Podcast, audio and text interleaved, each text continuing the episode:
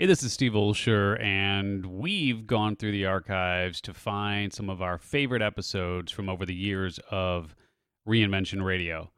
We've been doing this a long time. As a matter of fact, we released our first episode of Reinvention Radio in 2009, and we've sat down with literally hundreds of people over the years, and we decided, you know what?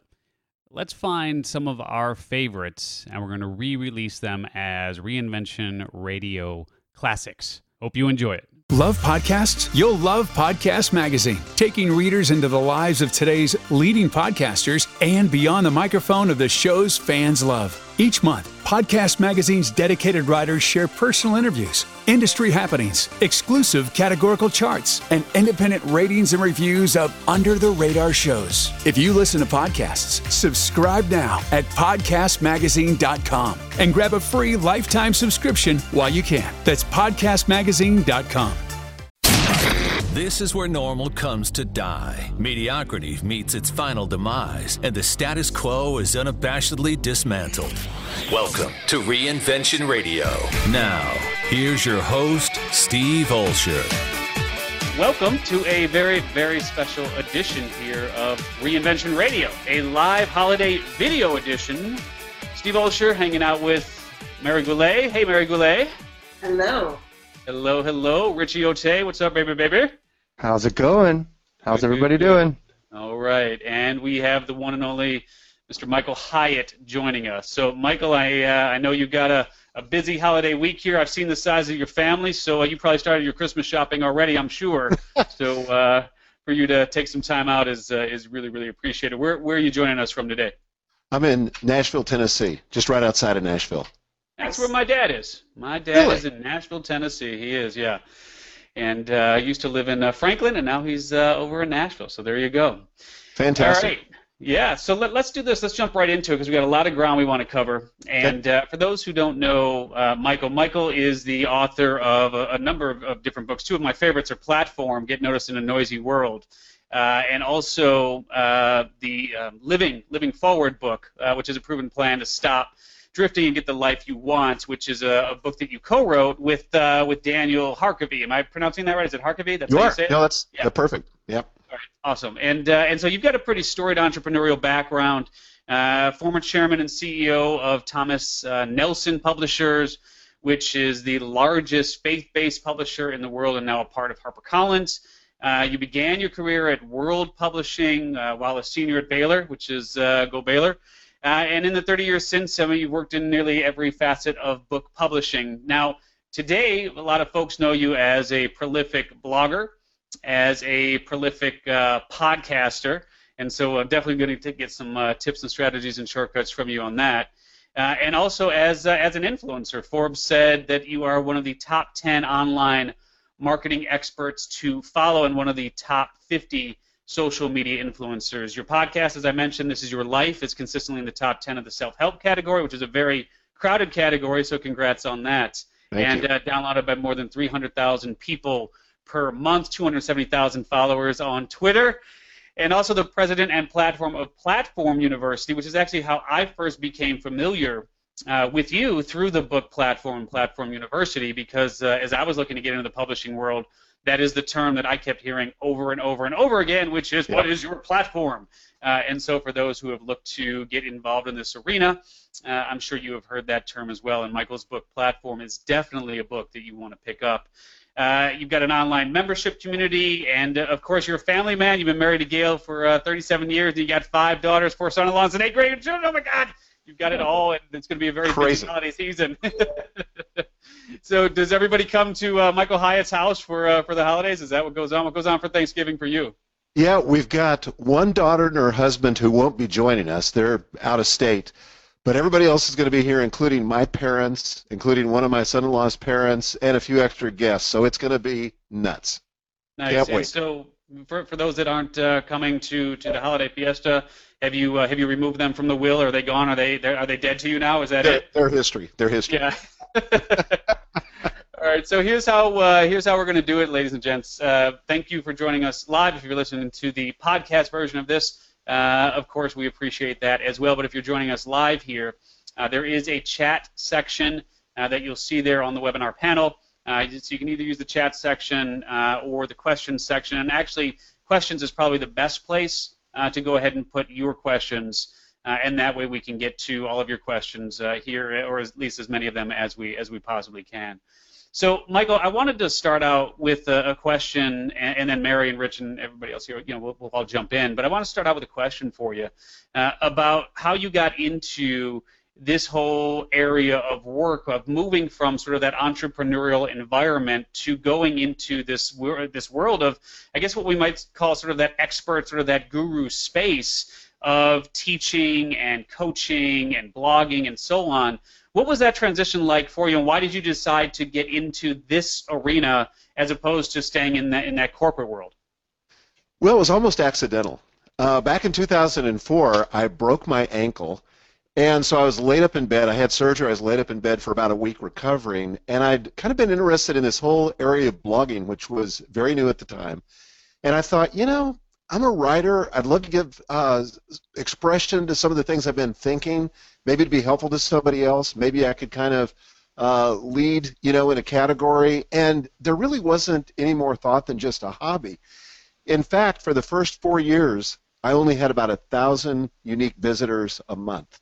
And I was blogging mostly on productivity, and I was just sharing my hacks and uh, tips with other people. And sometimes I would go into detail, and other people found it helpful. So in 2008, I got involved in Twitter and uh, I think Facebook at the time too, but a couple of big blog sites picked up a few blog posts that I wrote, and my traffic exploded. I went to 22,000 unique visitors uh, a month uh, on average, and today I have about half a million unique visitors a month on average. And so it was just one of those things that just kind of mushroomed into this thing that I didn't anticipate. But in 2011, when we sold the company to HarperCollins, um, I had the opportunity to step into what I'd always dreamed about doing, but never really felt like I had the platform to do. But suddenly I found myself at the platform, and I thought, I'm going to be an author and a speaker and a coach. And so that's how I got launched into this. Mm-hmm. And so, as you look then back on that progression of, you know, basically at zero followers, zero subscribers, et cetera, what do you say to folks? How do you encourage them to stay the course? when they can't get past those two or three hundred odd visitors per month because it can happen for a while and then all of a sudden it starts to hockey stick. Yeah. What, what, what do you tell folks? Well, I've, I've now coached thousands of people through Platform University and other venues that I uh, operate in. And one of the things I've seen is that a lot of people quit right before the inflection point. Mm. And you've really got to have the wherewithal to stay the course. And it's never been easier. It's not easy but it's never been easier. I mean, back when I was doing it, there were really no models to follow. I there's nobody I could really learn from. I was just trying to figure it out, out on my own, and I went through uh, down a lot of empty roads and a lot of cul-de-sacs, and you know, tried things that didn't work. But today there's there's an easier path toward that. But I think the key is, if I've learned anything, it's add as much value to people as you can. If you can understand where your audience wants to go, in other words, what do they aspirationally want to achieve, and then secondly, what's getting in their way? What's standing in the way of them achieving what they dream of achieving? If you could remove those obstacles or those challenges and help them succeed and add value, your platform will grow. It's that simple. Mm-hmm. Go ahead. And that hard. Can I ask a question? Yeah.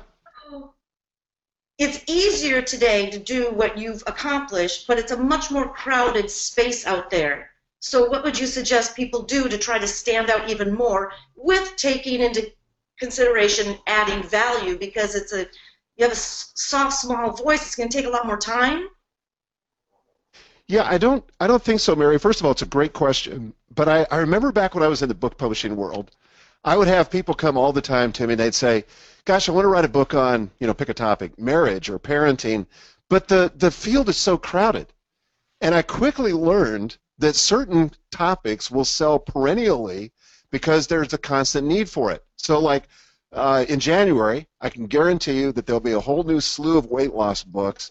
They won't be saying really that much new, but there'll be a new new audience for it. And here's the thing that I think we all have to realize: nobody's ever heard your message, whatever it is or how common it may be, filtered through your experience and your personality. So you've got to embrace embrace the uniqueness of who you are and your own voice, and lean into that in a sense, novelty is overrated. The main thing is to be able to say it in a way that people hear it, and that's when you embrace your authentic self and tell your own own story. Yeah, Okay. it's a, it's a great point. Uh, l- let me ask you this, Michael, because you're you're in the podcasting world, and your podcast, as as the numbers show, I mean, does it does really really well. This is your life. Is it's broad. I mean, it- there's nothing in. It's not like Orvis, right? Where and, and I use that as an example during some of my presentations where I talk about Orvis and fly fishing. You know, and it's like that fly fishing podcast is like if you want highly targeted leads, like if somebody is pulling the Orvis podcast about fly fishing, you dang well know that like they are interested in fly fishing. You could sell them products and services all day long.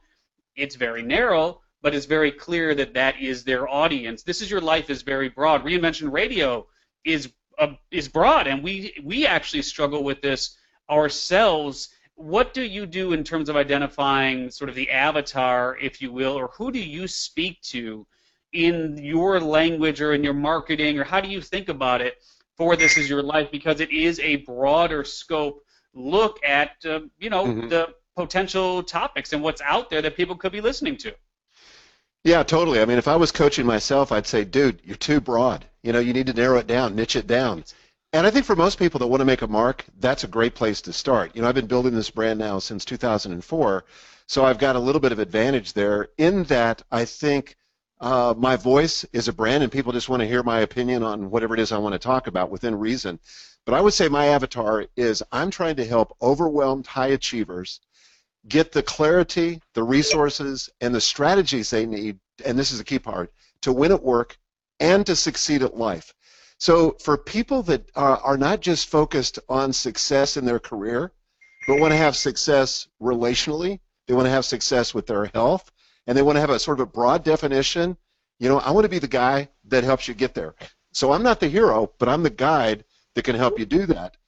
And as a result of that, I've tried to divide it up into the categories that people need to succeed or to win at work and succeed at life. And for me, that starts with personal development, and then productivity, and then team leadership, and then influence or platform development.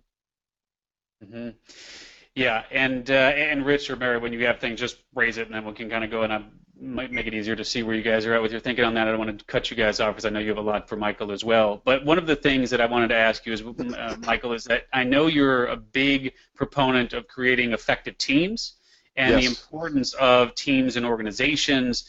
Uh, and no matter what you do, you, you can't do it alone. I mean, you can try, but ultimately you're going to need good people around you to build something that is not only sustainable but in, you know has a significant impact. So, talk a little bit about how you look at your own team, not when you're coaching somebody else, but how do you look at your own team and how do you incentivize them?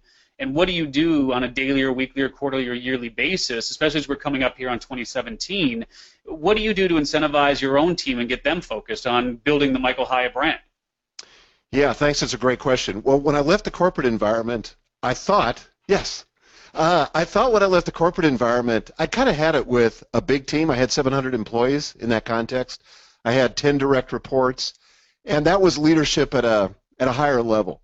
Then all of a sudden, I find myself I'm a solopreneur, and now I'm having to book my own travel. I'm having to manage my own inbox, and I'm overwhelmed. I'm thinking, this is what everybody wants. I don't think so. This is not that fun.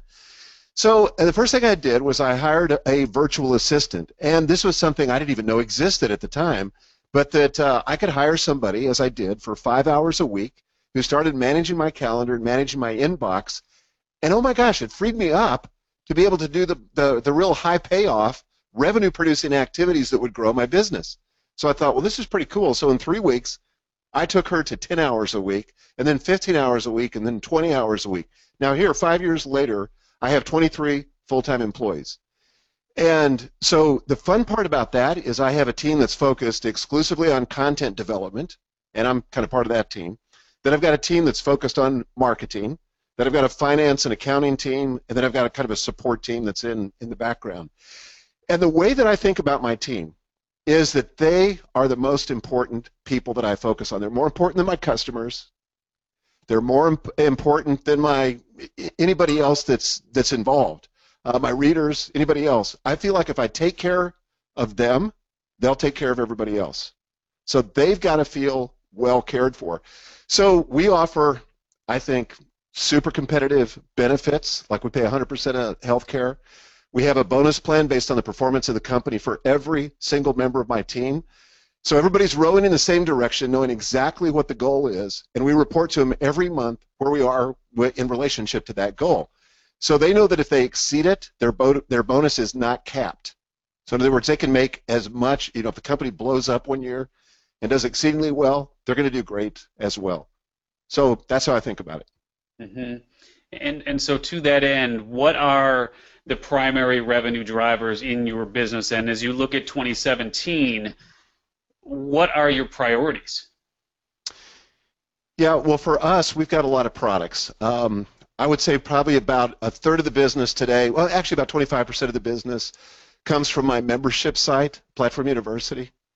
And then about uh, probably 60% of the business comes from courses that uh, that I produce online. So I've got five days to your best year ever. I've got Free to Focus, which is my productivity course, and I've got a course on publishing called Get Published. And those are really the biggest areas of growth, and they have been the biggest areas of growth. And then we have, you know, book royalties and some miscellaneous speaking and stuff that fills out uh, the rest. But those are the the primary drivers. So do you do you get to a point where you I, I, guess for lack of a better term, do, do you kind of hit the ceiling on how far you can take this domestically? Because it, it seems like the next natural step for you, just looking from an outside you know perspective at your business, would be taking this internationally. And, and yeah. so far as different languages are concerned, and taking this globally, is is that on the radar? Is that on the agenda? Yeah, so last week we spent the entire week with our executive team in a strategic planning retreat, and we were talking about these very things. What are our strategic priorities for 2017? What are the, the goals that we're going to pursue in 2017? And we've really focused down on about seven of those. But number one is to take one of my courses into Spanish language. So we're trying to find the equivalent of me that can be the spokesperson. We affectionately call him Miguel but uh, but whoever would be the spokesperson for this brand in uh, the Spanish language countries, we want to find that person and get at least one course into the market for next year because we think within the next five years, half of our revenue could be coming uh, from the Hispanic market. Yeah, well, yo hablo español, pero es muy malo. So uh, I'm not sure. Your franchisee. I hope you were first. Yeah, exactly on that guy. So, Rich, I, I know you had some uh, some thoughts around technology and uh, and well, some things around that. What what did you want to jump in on? There's actually a, a couple things, but I want to really quickly go back to, if you don't mind, the team building part. Yeah. Because uh, there is a wide variety of, of people that we deal with, from people who are just starting out in entrepreneurialism all the way to you know the high achievers that probably would be in your market. And I've likened building a business a lot. I use sports analogies a lot, where it's easy to start a business and it's easy to keep a business for a long time, but it's really hard to grow a business mm. because the systems change, right? And that's where the sports right. analogy comes in. In the beginning, it's kind of like golf. Everyone else's game doesn't really affect your game; it's just your game. And then later, kind of basketball team, the center falls down. You, you're the forward. You don't just give them free ride to the basket. You know, someone you got to wear that hat and ride in there real quick. And then you get into football, and everyone's defense is over here, offense is over here is there something you've seen in that team building process that helps you from step one all the way through where everyone's this completely different systems are in place at that point? Yeah, one of my um, mentors is Dan Sullivan, and one of the things that Dan says that I love is he says, "What got you out of Egypt won't get you into the Promised Land," mm-hmm. and I think that's that's really true. You know, and so I tell my team, and I think one of the most important things uh, team leaders can have is the commitment to grow. Because what it took to grow the company to a million dollars is different than what it's going to take to grow it to 10 million or to 100 million. And so you've got to keep reinventing yourself. I've got to keep doing that as the CEO. If I don't keep reinventing myself and learning new skills, then I'm going to be obsolete fast. And I'm going to have to replace people. And people know this. I mean, I don't I don't say that to create uncertainty or doubt. I just say all of us owe it to the company to keep growing in our skills, our knowledge, our ability to see the future and try to skate to the puck. Um, use another sports analogy. um, we've got we've got to be able to do that. And so I'm looking for people that are hungry to grow, that are already accomplished, but don't that they're not satisfied with their success. Mm-hmm. That makes sense. So we, we, yes, oh, it completely makes sense. But at the same time, I would imagine there's a flexibility that has to happen in this world where you can change with a click of a button. That team might be the size of a whale, but it needs to be like function like a school of minnows that can just change on a dime. Totally. Yeah. Yeah, I would say agility's in, incredibly important. You know, it's a it's it's not actually one of our core values, but we talk about agility a lot. And as we grow, that's my biggest fear because you know if you go from one person to two people to three people, you're growing exponentially in terms of the complexity of the relationships, the communication challenges. Like one of the things that's really helped us grow from a technology perspective is Slack. You guys use that at all? We don't know, but I'm familiar with it with other organizations. Yeah. Yeah, it's a phenomenal tool. I mean, it's killed email for us in terms of internal communication, but it allows us to be really um, resilient, responsive, and agile as we deal with problems and solve problems. But we're kind of at a place where we've got to go to something else because it's becoming unwieldy at this point. So we're looking at some other uh, solutions for that. But you just you just cannot get married to a solution, whether it's technology or whether it's your corporate structure or even your marketing strategy. You know, we're seeing some major things that are happening in the market in terms of uh, the strategy that we used for the last couple of years isn't working quite as effectively as it once did. So we've had to reinvent that as well, and I think that's that's the key to success. Yeah, Mary. So you mentioned Dan Sullivan, a strategic coach. Yes. Uh, so are you of the philosophy, going back to again the sports, that Tiger had a coach, Mickelson has a coach? Do you yourself have a coach to take your business to the next level and keep yourself out in front of it? Yes, absolutely. And I've had a coach since 2000. So for 16 years, I've had a, a coach, and for the last two years, it has been Dan. Okay, great program.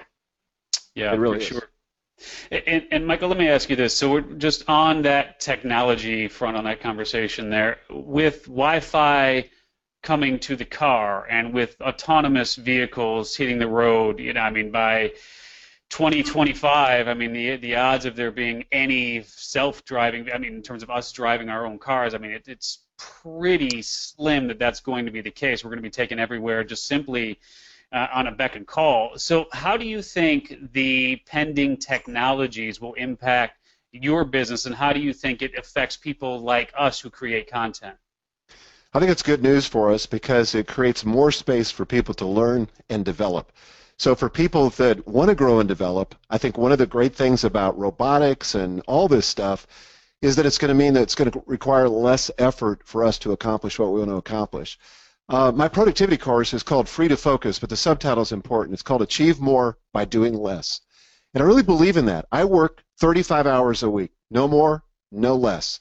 And our company, up until this last year, has grown 100% a year every year. This year we grew 60%. We intentionally uh, slowed it down a little bit so that we could get the infrastructure that we needed in place. But um, yeah, I, th- I think that that means for all of us, we've got more time to spend on ourselves, on the people that we love. And if you're developing content that's going to help people exploit that additional time, uh, you're in a good place. Mm-hmm. All right, and if you're just uh, just joining us, thank you for doing so here. We are with Michael Hyatt on a very special holiday edition here of Reinvention Radio. And since we're right around the Thanksgiving holiday, uh, Michael, why don't you share what uh, what you're grateful for, man? It's uh, it's an important time to reflect on, on where you're at, and, and I know you're a spiritual guy. Uh, why don't you share what uh, what you're grateful for at the moment?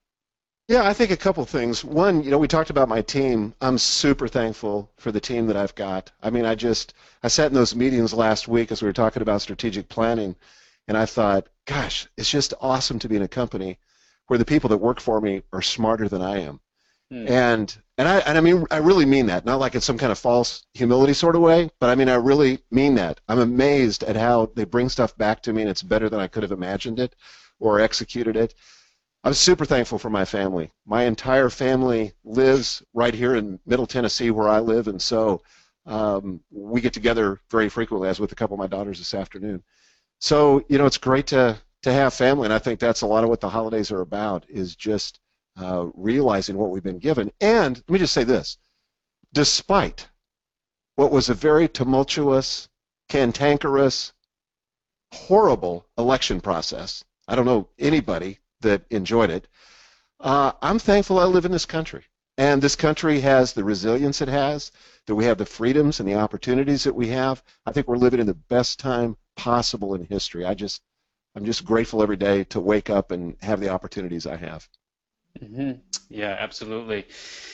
And let, let me ask you this: in in my book, "What Is Your What," I talk a lot about the basically what's found in the DNA. It's what is uniquely yours. It's that special gift that you've been given. It's what really puts that fire in your soul, and then it's a combination of that gift with the primary vehicle you use to share that gift, and then the people that you're most compelled to serve. So it's the gift, the vehicle, and the people that makes up the what is your what framework. That's really on an internal basis. A lot of mm. people talk about your why, which is you know why you do things. You want to feed starving children. You want to take care of your family. You want to bring clean drinking water. It's something that is really external, and it's something that you choose. And as a spiritual guy, you know I do believe that your what is that which has chosen you, and not that which you have chosen, as opposed to your why, which you can choose just now that you have a, a, very, very basic understanding of the difference between the two, do you have a sense of, of what your what is and then what is your primary why at this juncture?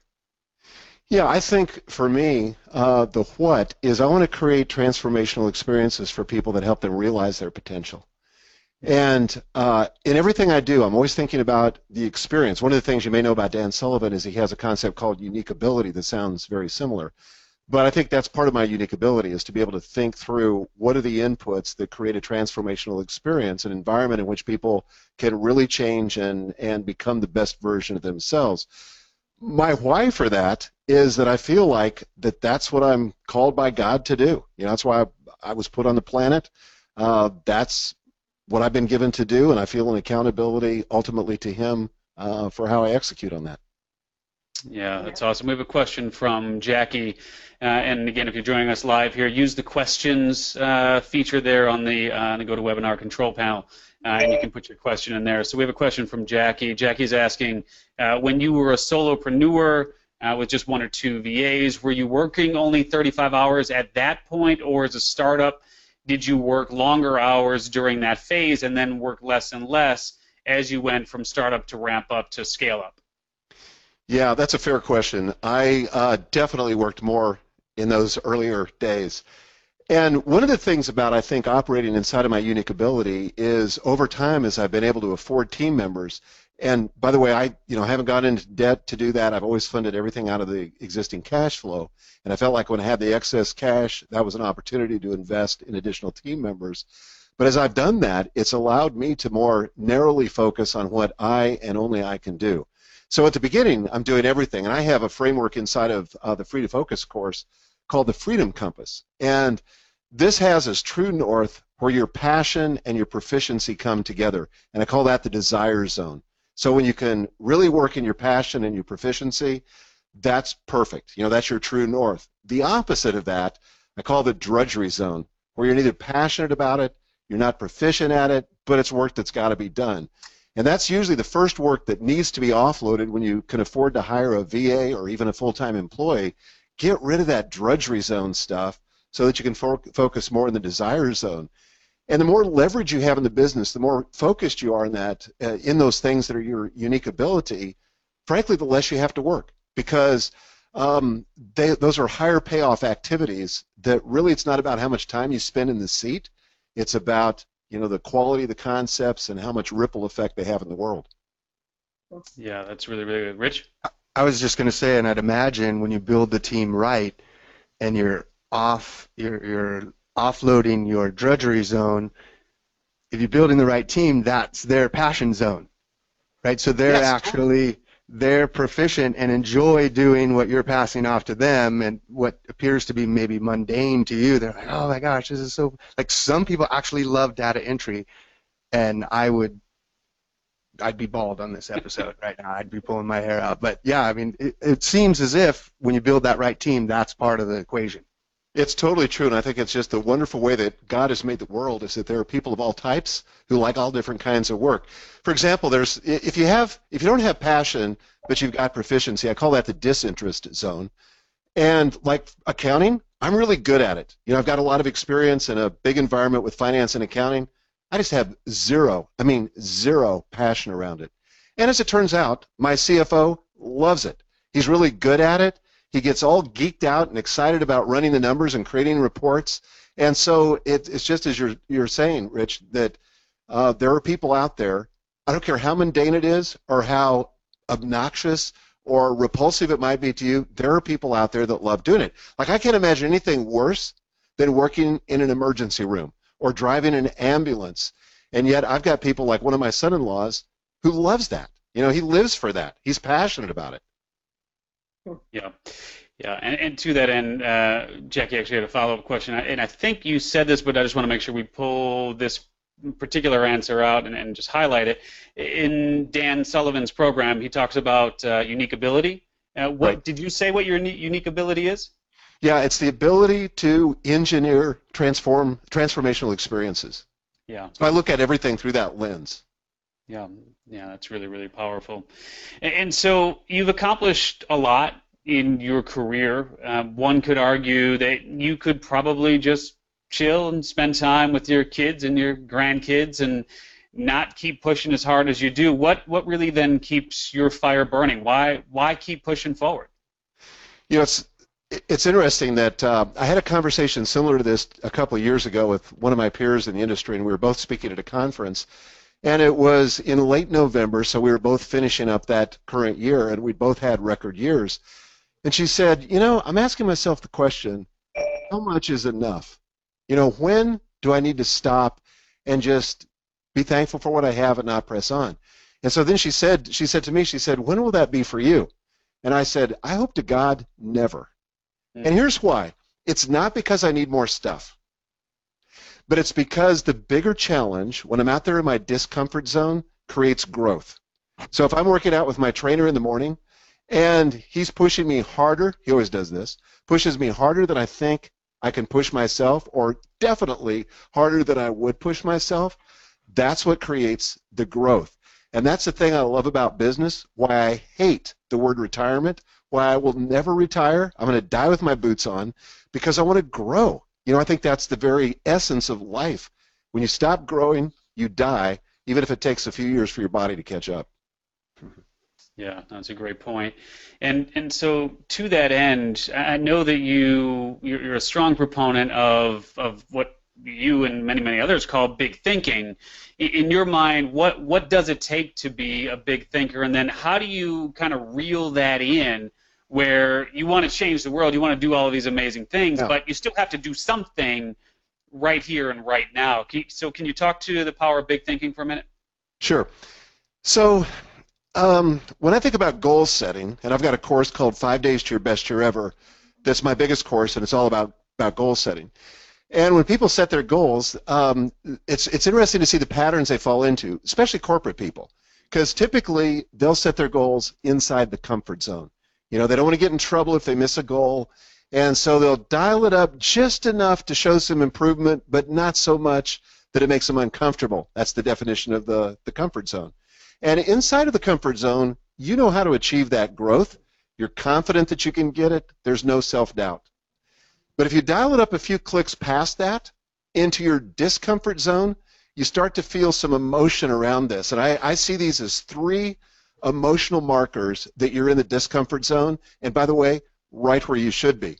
So if you feel fear, like it scares you a little bit, if you feel uncertainty because the path isn't clear, you're not quite sure how to get from where you are to where you want to be, and you feel some doubt, you're not quite sure what, that you have what it takes, that's exactly where I want to be. I want to dial up the goal to where it's bigger than I think I can accomplish.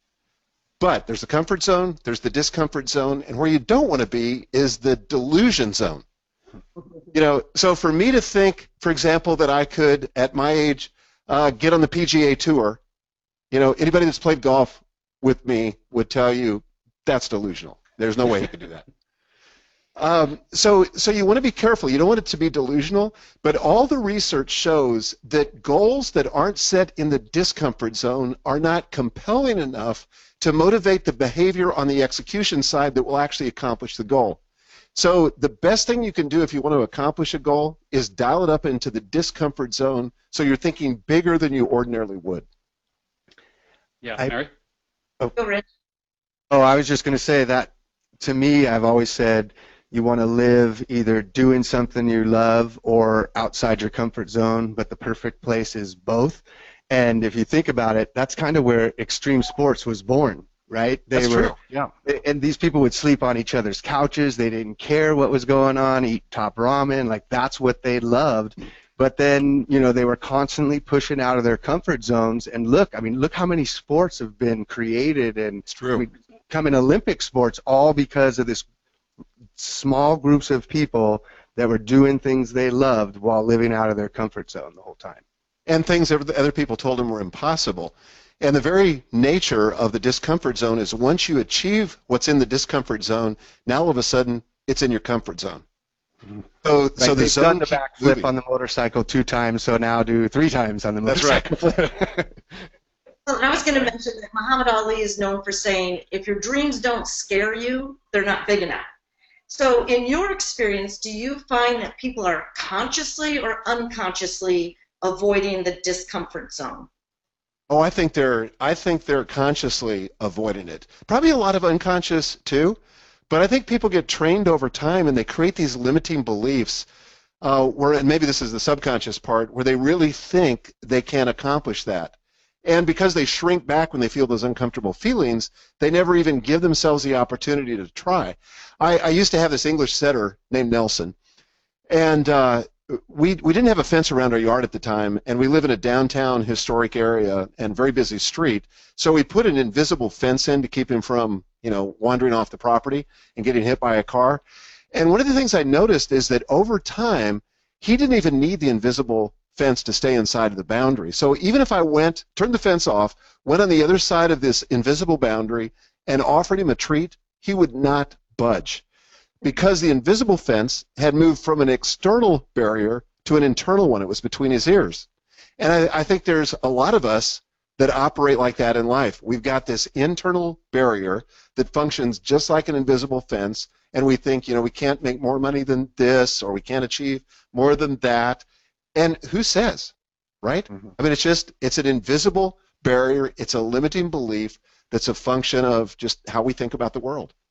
So so pulling it together with what Mary said and with what you're saying, it sounds as if it probably starts out conscious mostly, and then it just turns into subconsciously because of over time, like you said with your dog, right? Or It vice starts versa.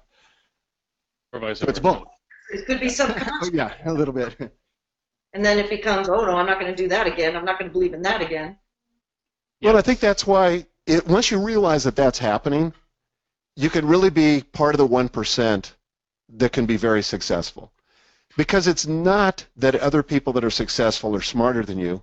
Often they're not.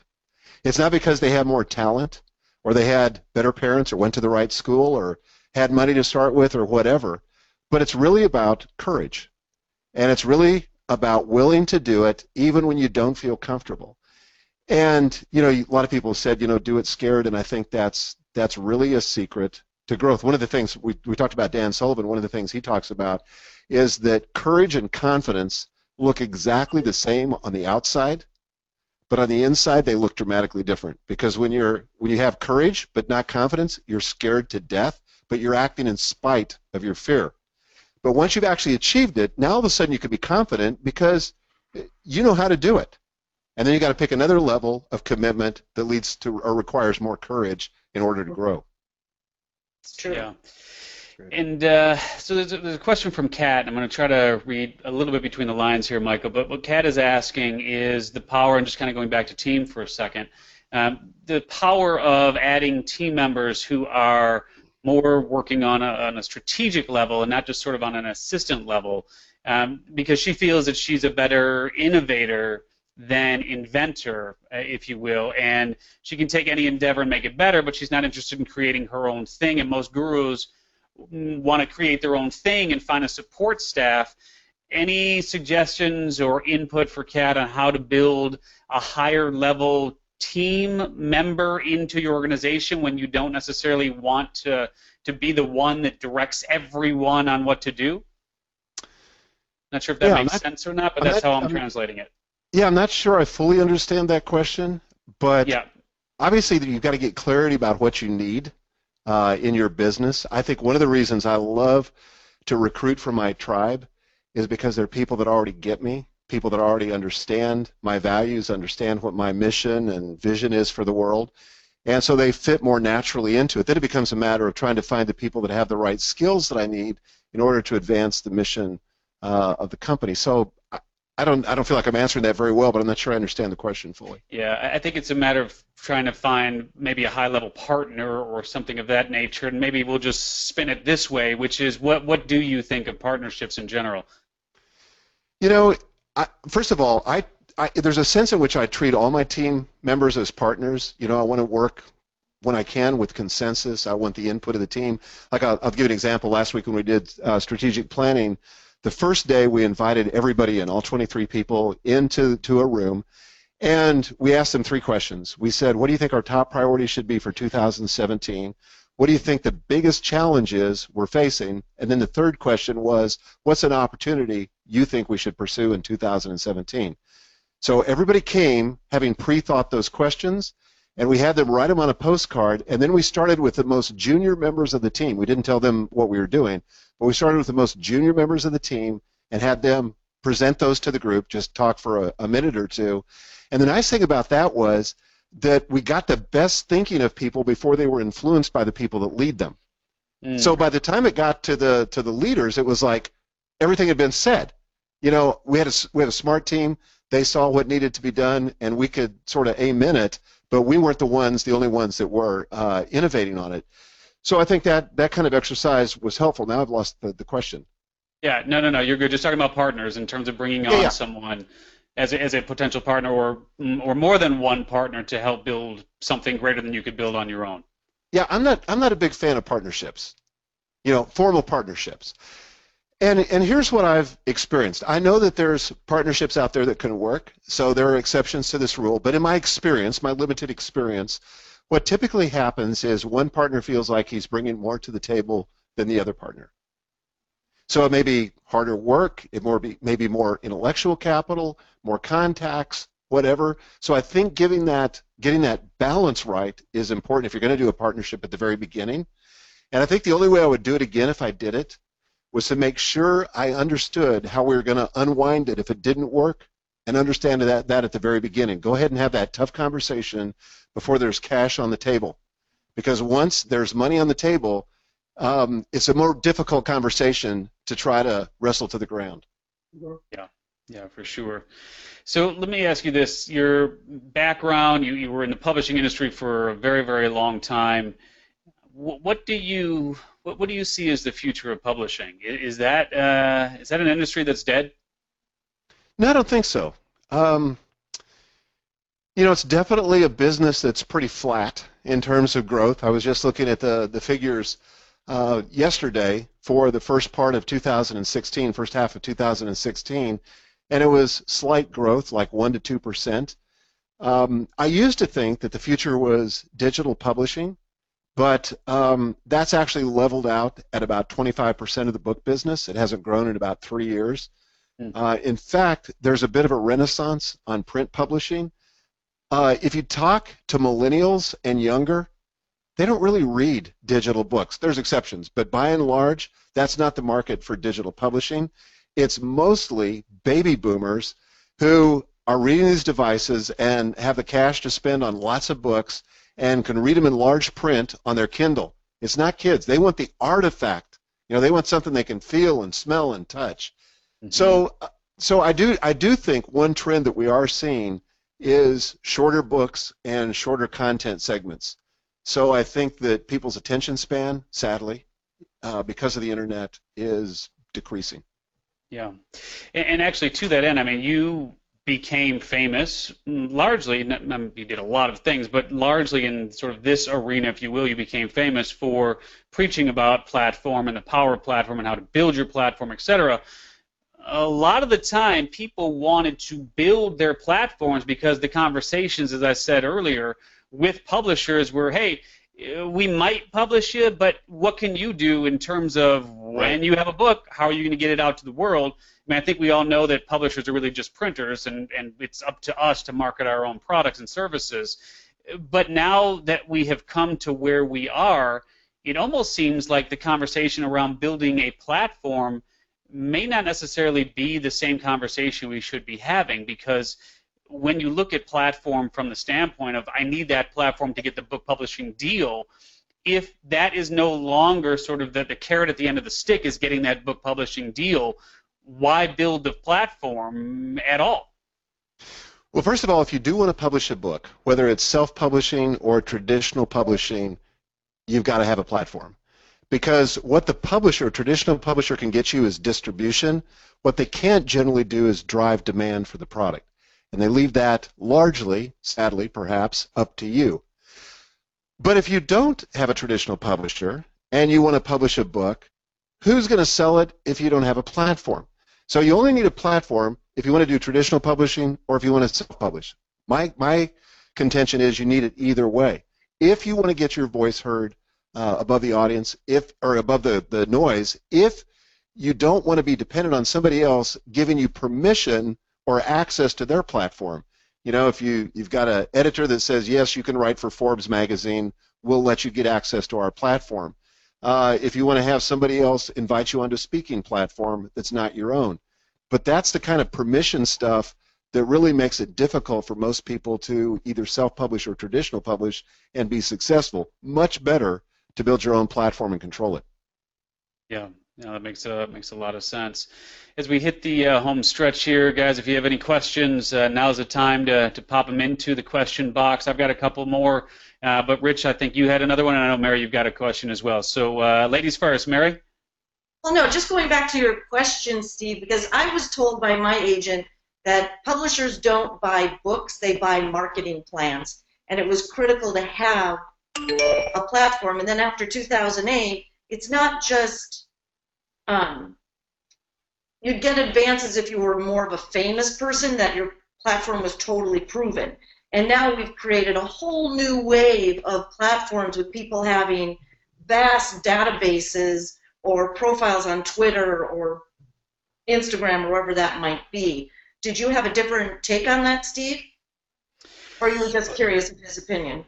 Yeah, I mean, just just curious because uh, as we look at publishing as an industry as a whole, more often than not, a really good blog post will be read more times than books will be purchased. I mean, we can look at the number of books that are sold and compare that to the number of times a Michael Hyatt blog post is read and shared and liked and so on you can see that the numbers, I mean, there, there, there's, there's a massive difference between the two. So most authors won't sell, you know, more than 500 to 1,000 books, whereas a blog post that's well written could be shared 500 or 1,000 times and read tens of thousands, if not hundreds of thousands of times. So just more from that perspective. Right, but then the difference is the monetization of that blog post being read that number of times.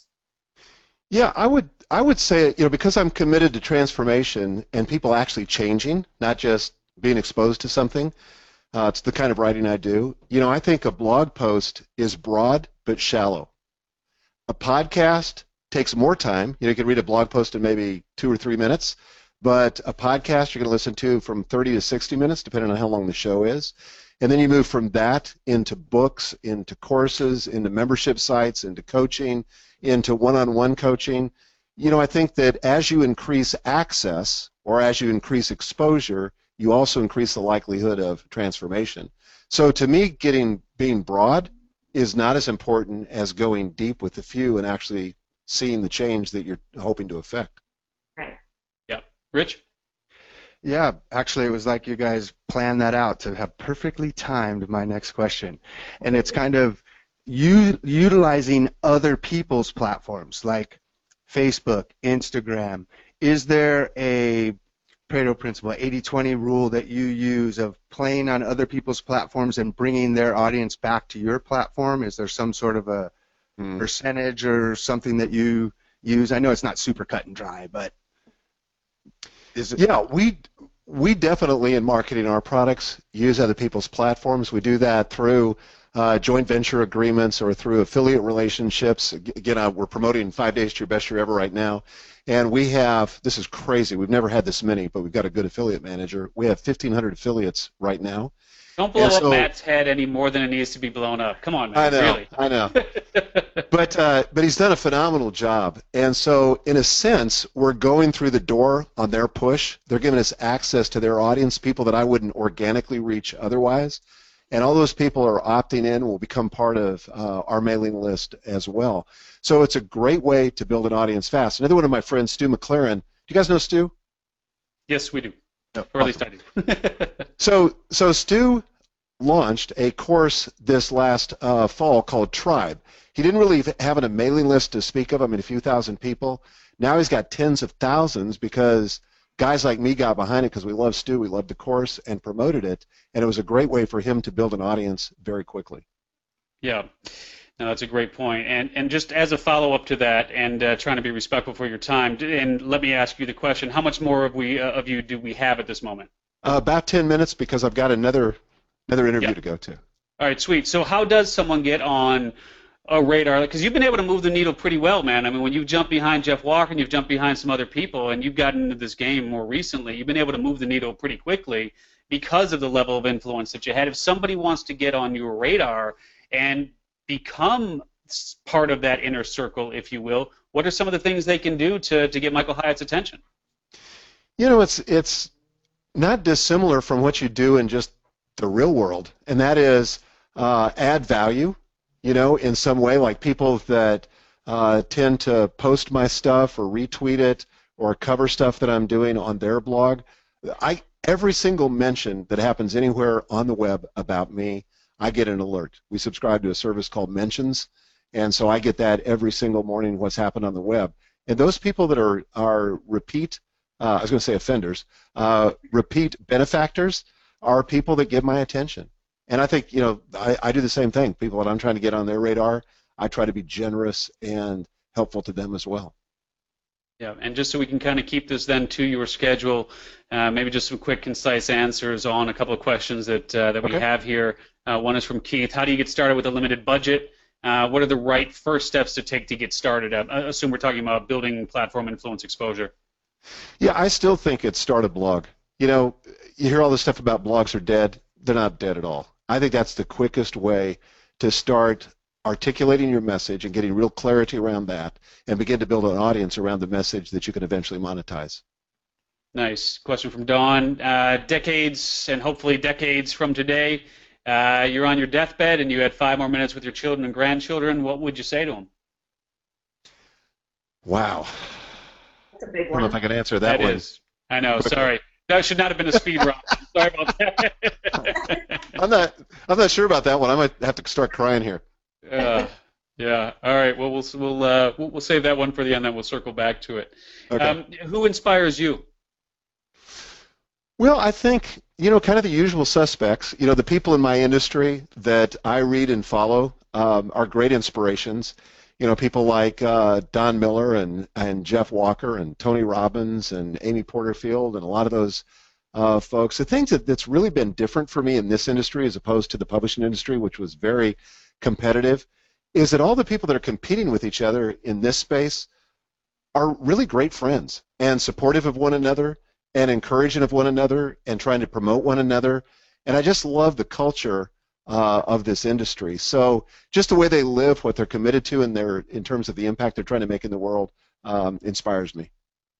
Or you got a last question for Michael?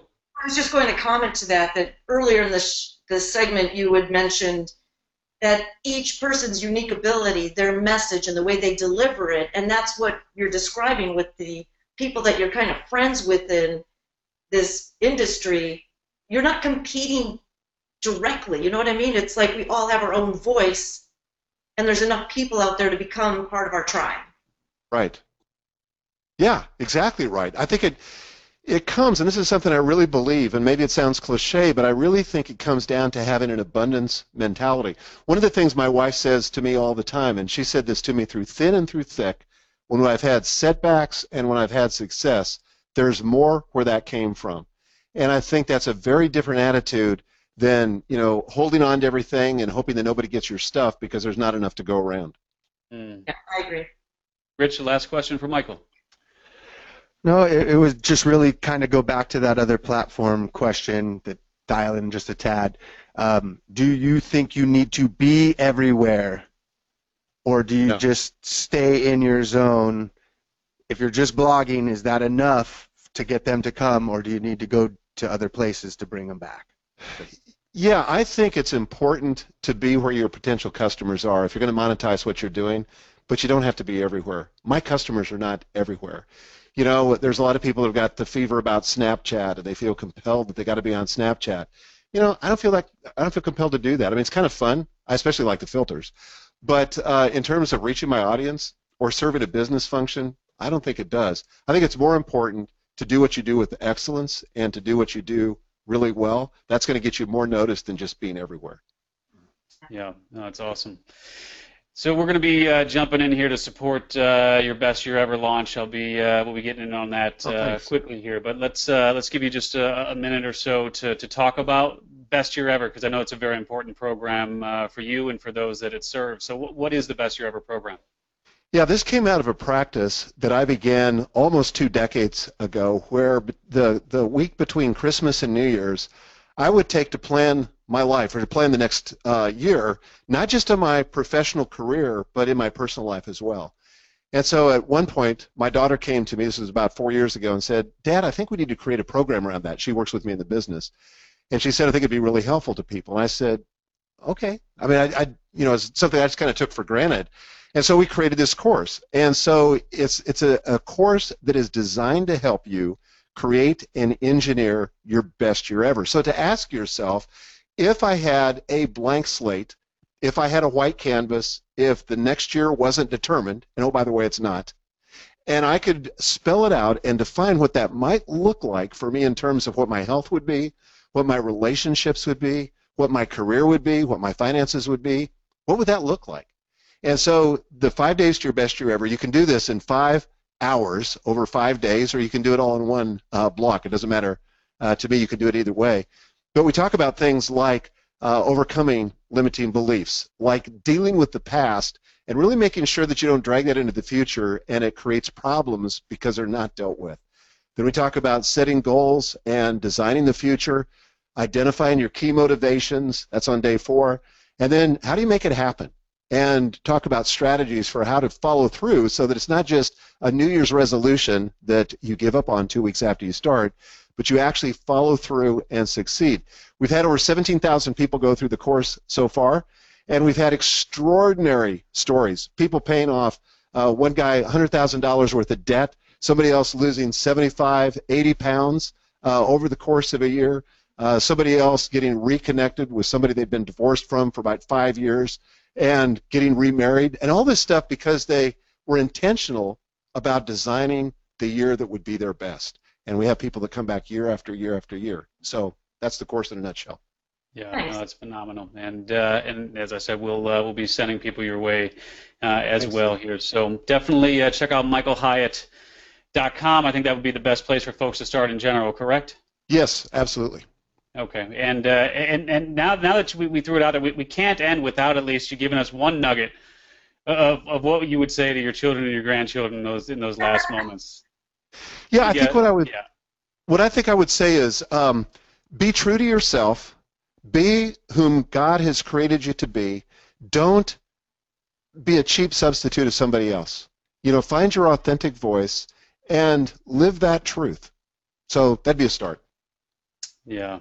Well, Michael, it's been an honor uh, and a privilege to have you here on this very special episode of Reinvention Radio. Again, for more information about Michael Hyatt, michaelhyatt.com is uh, certainly the best place to go. And if you haven't read his books, uh, what are you waiting for? Certainly get started there and read his blog and subscribe. And more than anything else, just make sure that you take really good.